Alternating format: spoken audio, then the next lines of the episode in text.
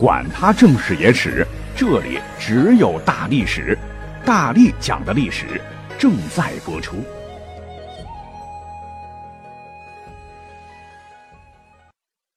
大家好，我是大力丸儿。今天的这篇稿子类是由我们 VIP 群的这个管理员，也是一位历史爱好者连外西楼提供的。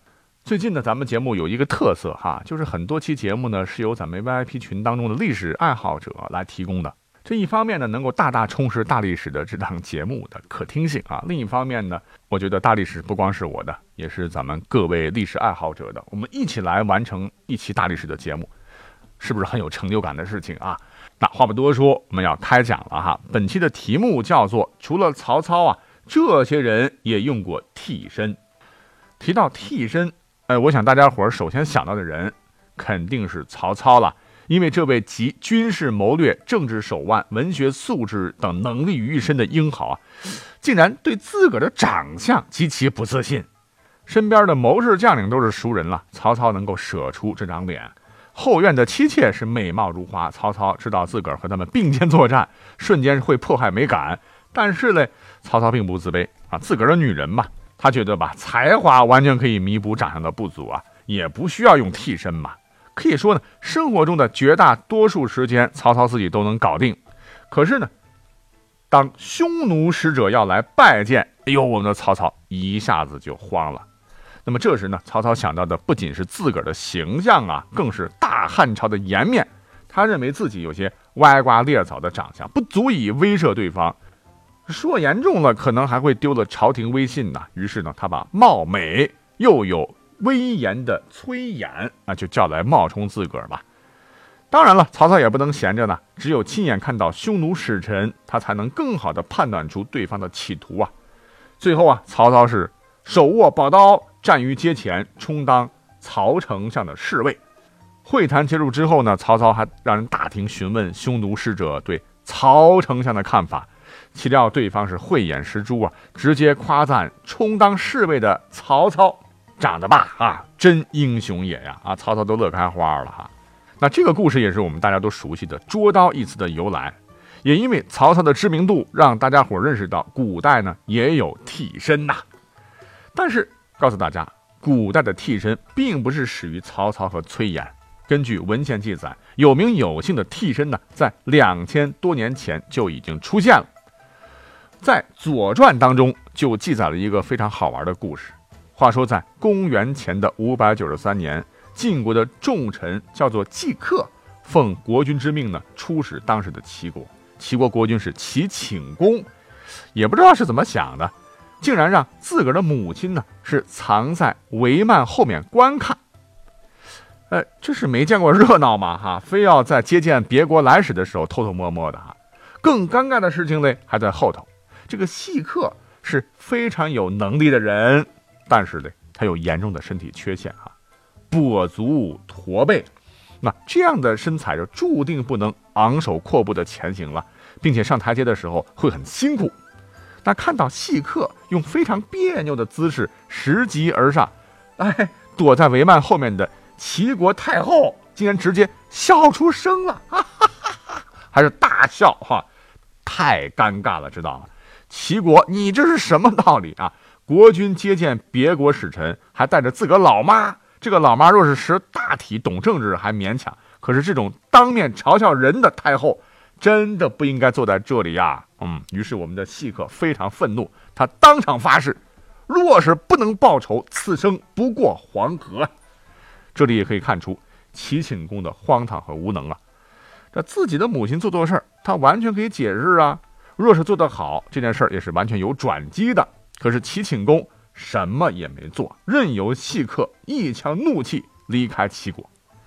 那回国之后呢？细客就请求自个儿的君主晋景公出兵攻打齐国，自己要亲自领兵报仇。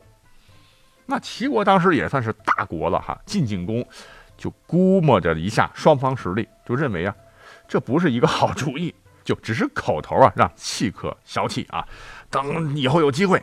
本王一定把他们灭了啊！云云，可是这口气不好咽呐。越想越暴躁的细客啊，忍不住了，就杀了进入晋国的齐国使者。也算是收回点利息吧。那么至于无辜被杀的这位齐国使臣啊，就算是神仙打仗中遭殃的凡人，除了至亲，无人在意啊。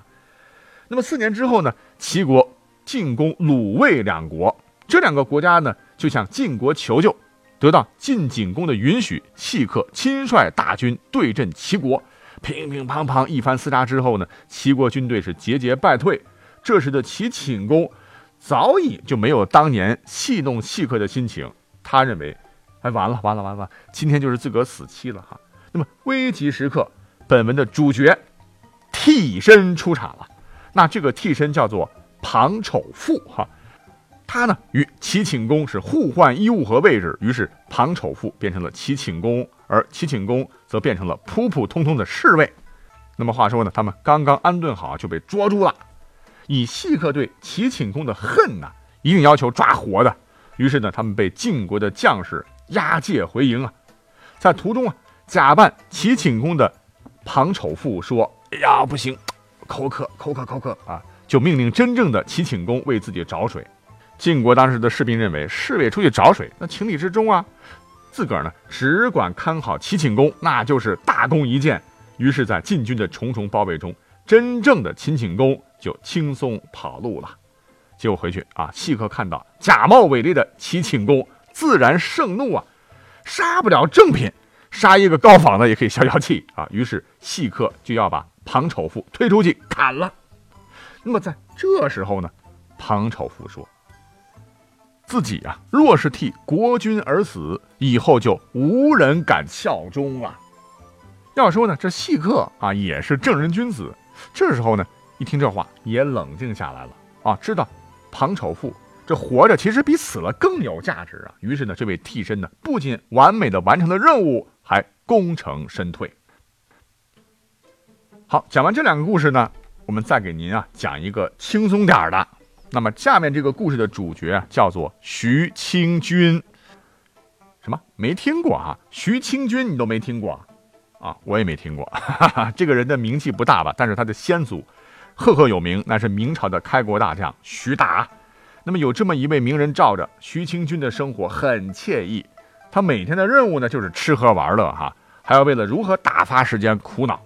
可是他万没想到，哈，他所处的时代呢，不行了啊！天下烽烟起，清军已经打开了南京城，改朝换代了。徐达当年即使是有不世之功，也不可能被清朝人纪念吧？啊，徐清军呢，他的家产被全部充公。连居住的这个宅子也被改为了江宁道衙门，那怎么办呢？啊，一夜就变成了乞丐了哈！净身出户的徐清军如何才能活下去呢？他没有养活自己的技能哈，也不甘心出去打零工，为了能有一口饱饭，他就想到了一条出路，就是代人受账。那么为了实现这一目标呢，他与衙门里面的小官吏混得很熟，若是有人获罪需要受刑。徐廷君呢，就会出面与犯人沟通，只要银子合适，徐廷君就会代替对方受杖刑。哇，这个杖是杖刑的杖。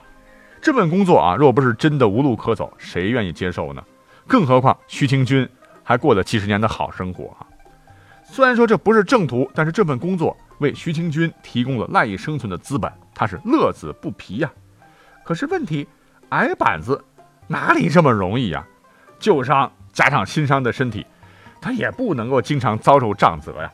而且在这种情况下，还发生了一件雪上加霜的事情，就是有一回啊，他与真正的受罚人约好挨打的数目，可是行刑时数目是之前的数倍。徐清君他只是一个落魄的贵公子，并不是什么江湖侠士可以咬牙死撑啊啊！落在身上的板子是越来越多，徐清君真的是撑不住了。他大声地说：“停停停停停！”啊，就道出了事情的原委，还说呢自个儿是徐达的后代，呃，就是这座衙门曾经也是自个儿的产业啊。那当时的江宁道台叫林天晴，知道这件事以后呢，百感交集，自个儿毕竟也是个汉人嘛，哈，他做主呢就释放了徐清君，还赠送给了一些资产。